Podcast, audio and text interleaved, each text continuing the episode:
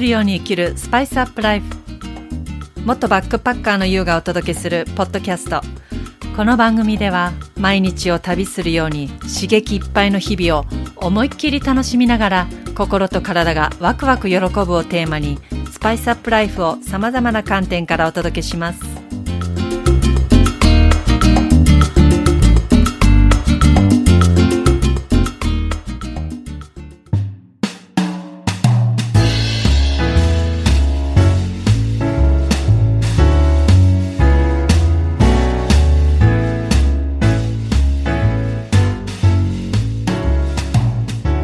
こんにちは、ゆうです。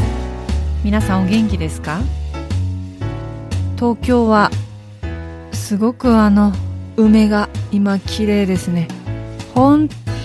当に綺麗。で日差しも本当春のね暖かさを感じるんですけれども今日ね今この収録してるの日曜日なのでちょっとこう外歩いていたらふっとねこう木を見た時に太陽がね暖かい光がこうさんさんとこう照らしてて。いやーなんかなんだろう。わ人生最高って思ったんですよね。生きてるってすごいな奇跡だなってなんかね思った。こう日常の中にもふとした瞬間になんかすごくその今この瞬間ここにいる自分に感謝することがあったりいつもの何気ない同じ景色なんだけれどもそう感じる時があってむしろそういう時を毎日の中でもっと増やしていきたいなって改めてね思ったんです。当たり前の日常が当たり前ではないなと思ううんのはやっぱりいろいろ今世界情勢のことねこう見ていくとうんそういうテレビでニュースとかでね見てると自分は美味しいご飯食べながら見てるんですよ。ワイン飲みながら見てる自分に、うん、これがあって当然当たり前っていうわけではないんだよなってすごくね思います。だからこそすごくそうちょっとね今小さな春らしい花が咲いていたりその梅だったりそういうのをねこう見ていくと敵だな。自然ってやっぱり一番うん素晴らしいし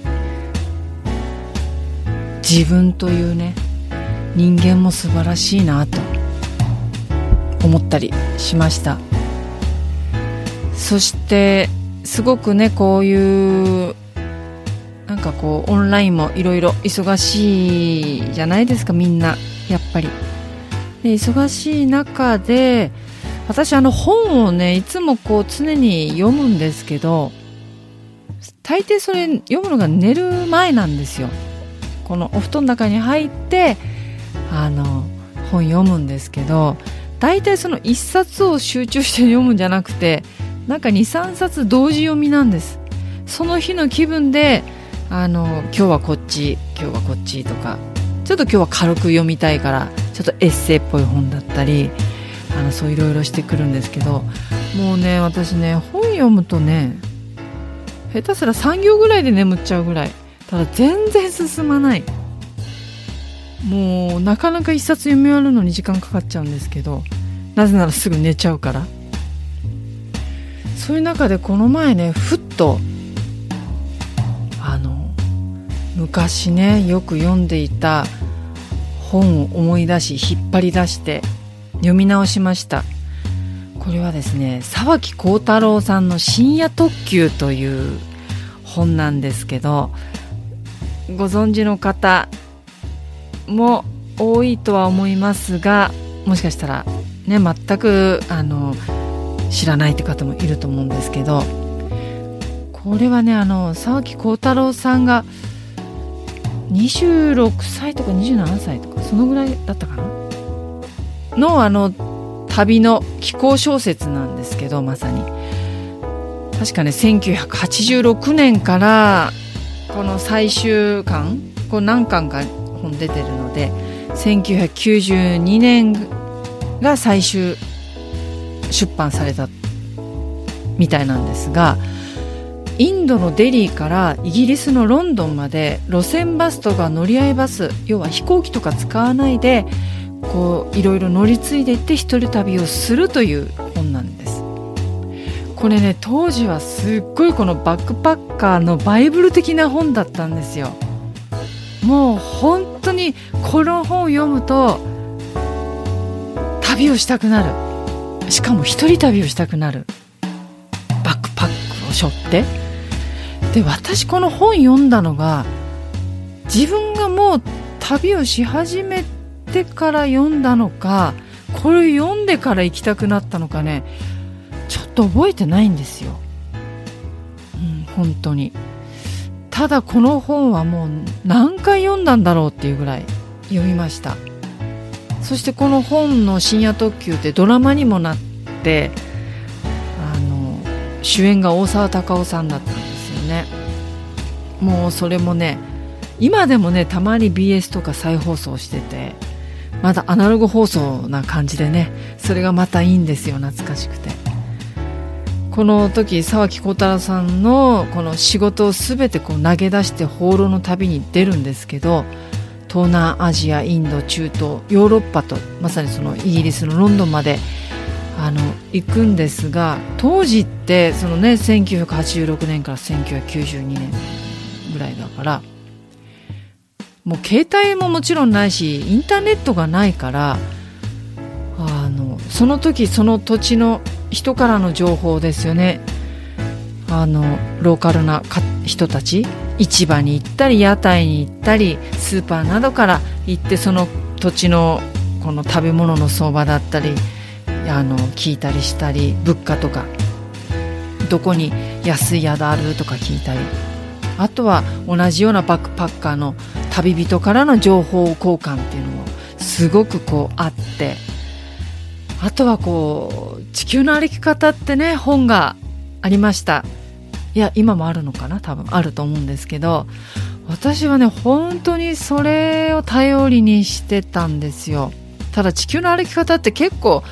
分厚い本だったからあのそれ持ってなるべく身軽がいいからねバックパッカーは。だからそれをこの地球の歩き方を図書館で借りてコピーをしてでホチキスで留めてそれをねこう持ち歩いて旅をしてました。でバックパッカーって特に目的ないからこの旅に。まあもちろんちょっと観光したりもするけれどもあの例えば普通のツアーみたいにあの4泊6日3泊5日とか1週間とかそういうのじゃないから期間がやっぱ長いからまあある意味無計画な旅なので朝起きてそのロスあの安安い宿ですよねゲストハウスとかで。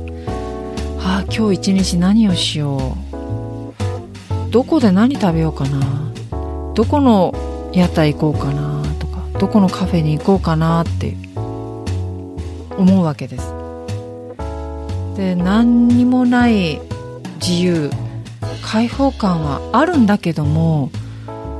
同時にどこか空空虚感があってもう自分は結局仕事もせずまあ例えば仕事してても、まあ、長期間ちょっと休み取ってきたりして。今その国に身を置いてる自分っていうのはなんかどこにも属していなくてなんか社会にも属していなくてその土地の人間でももちろんなく何の責任もない毎日の中でただただ異国人として日々過ごしている。もしかしたら誰の目にも止まらない。ここで今私倒れても病気になってもな何にも誰も知らないでこの世からいなくなっちゃうんじゃないかなって思う孤独さもあったりするんですよ。うん。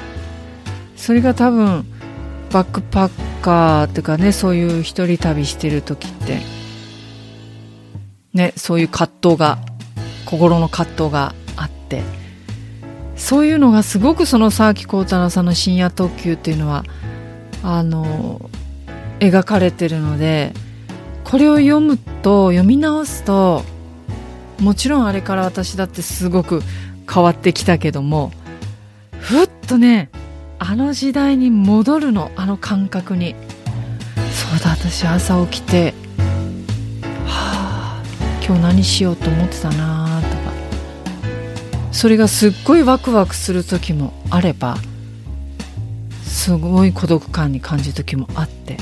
なのになぜ私は今旅に出てるのかってね。自分に問いかけたり。うーん。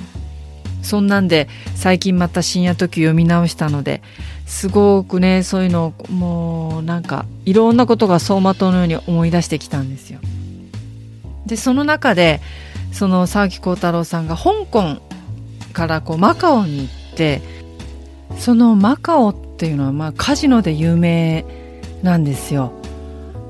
そこでその沢木耕太郎さんがそのカジノにはまってすごいあのかなりあのなんていうの？お金をつぎ込んだっていうところになっててすごく思い出したんですけど私が初めて海外行ったのが香港だったんですよね。それはあの学校なんていうのこう卒業旅卒業旅行っていうか卒業するからお祝いに父親が連れてってくれたんですよ。まあ、初めてまあ、最初で最後の父親との2人旅行だったんですけどその時にそのマカオに行ってそしてその泊まったホテルリスボアホテルっていうホテルでそこのあのところにカジノがあったのででそのカジノに父親と行ってであの、まあ、パパスポート見せて、えー、身分証明書こう見せて入るんですけどそれでまあいろいろねあるありますねルーレットだとかなんかこうよくわかんないこういっぱいまさにカジノだからいっぱいある中でその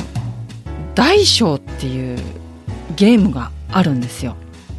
でこれはもうまさにあのね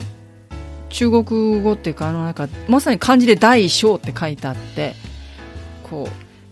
うサイコロ3つの合計数とか組み合わせを予想してかけるカジノゲームなんですね。でこれだったらこ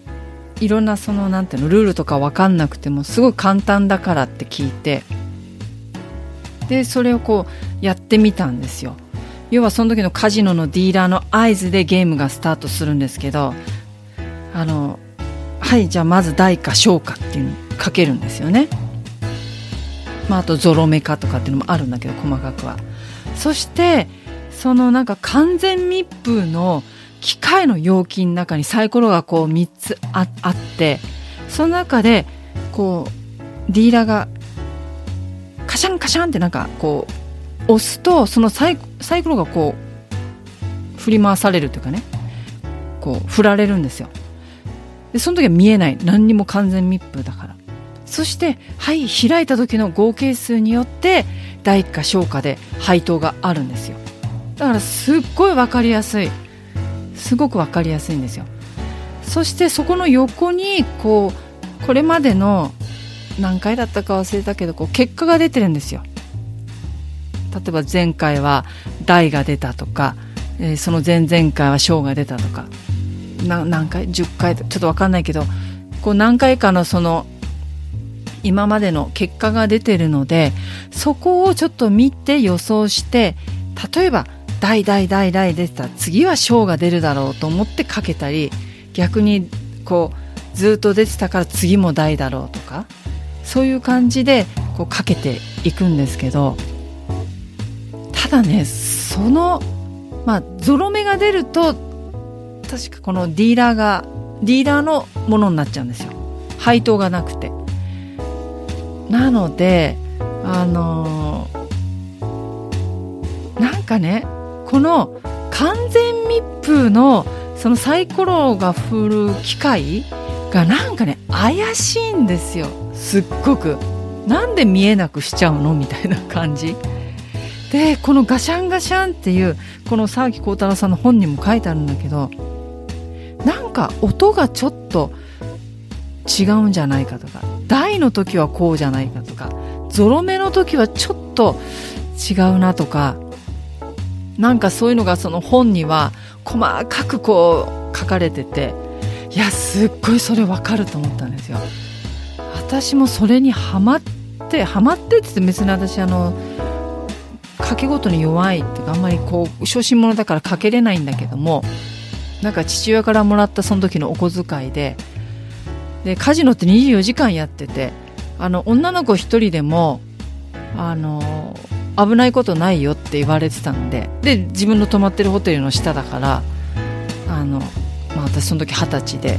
父親が寝てる時にもうね本当にちょっとあの抜け出して一人でね かけに行ったの。もうどうにかこのからくりを知りたくて。だからねもうこのなんかもう絶対これ怪しい感じなんか見え見えなんだけどもすっごい人間の欲望がねそのままこの出てるんですよね。このカジノのこの、まあ、他のカジノのゲーム知らないけどこの大小には。でその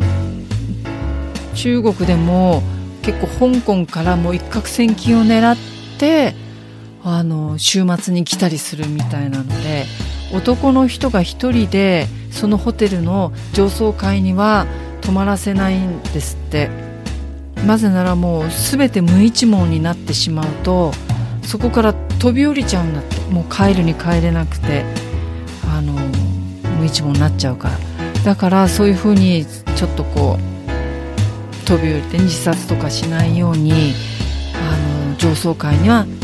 男性一人では泊まらせないっていうふうに聞いてた。いやそのぐらいこの世界っていうのはあのギャンブルの世界っていうのは。うーん。なんかね欲望が渦めいていてでもそこは人からどう見られてるかとかどう思われるかなんていう不安とかがね何にも見えない世界だったんですよ私その二十歳の時の自分としては。すごくそれがねなんか衝撃的だった。あの競争心っていうのが全くない私にはこのカジノの勝つか負けるかの世界っていうのがねうんうわーと思ったねなんか。でもその欲望に忠実な人間たちをどこかどこか羨ましかったんだと思う。私もそういうふうにもっと自分の欲望が何なのか知りたかったしもっと出せる人間になりたいなと思ってました。でもこう今そういうね刺激というか好奇心がなんとなくこう変わってきたなっていうかもちろんこう年を重ねてきた分明らかに世界が広がってきてるから景色も変わっているんだけどもいろんな意味で少しデブ賞になってるとこがあるんですよ。うん。なんとなくやっぱりこう今あんまり積極的にまだ人に誘うことができない状況でもあったりするからっていうのもあるけれどもあのそれがちょっと慣れてきてしまって家にいるいるのが一番心地よいと思ったりすることが多くなってきちゃって、まあ、それはそれでねあの自分の生活っていうのをすごく堪能してるし全然あのなんていうのそれで寂しいとかもないし本当にあの楽しい。けれどもあの頃の何もかも出会う人見るものが何もかも新鮮。だけど反面不安だったり心配もあったけれどもこのジェットコースターのような日々を思い出したりしたんですよ。この深夜特急読み直して。だって毎日何もなきゃないけどうん毎日が戦いでもあった旅もあったからね。その国によっては。インドとかなんか毎日毎日なんか怒ってたからね。でも時にはなんかちょっとそういうすごく人間ってやっぱり穏やかであったりあの心が安定してるっていうのはすごくいいことなんだけれども時にはジェットコースター乗りたいよねって思う自分がいるんですよ。こうわーって喜ぶ時があったりうわー私すっごいやられてるへこんでる参ったみたいな時があって逆にそういう時があった頃ああるからこそわあなんてなんて人生最高なんだと思ったり。人類皆兄弟みたいな。なんかね私ね中学校ぐらいの時からこの人類皆兄弟っていうのが私の中のずっとあるんですよね思考の中に、うん、こういう気持ちっていうのはずっとあるんだけどもそういうのをやっぱり異国に行った時にすごく感じる時があってそれはその土地の人だったりいろんな旅の出会いだったりしてほんのなんか大きな出来事でなくてもすごく幸せを感じたりさっきのねあの景色例えば今日の散歩してて太陽の光を感じた時とかああいうことのように同じ太陽でも同じ月でも違う土地に行った時にすごくすごく感動すること。そういう時にやっぱ、はあ、なんて人生最高なんだろうって思うわけですよ。なのでねそういうちょっとこうなんか波が欲しい時もある、うん、なんかそういうところって根本人は誰でもいつでも変われると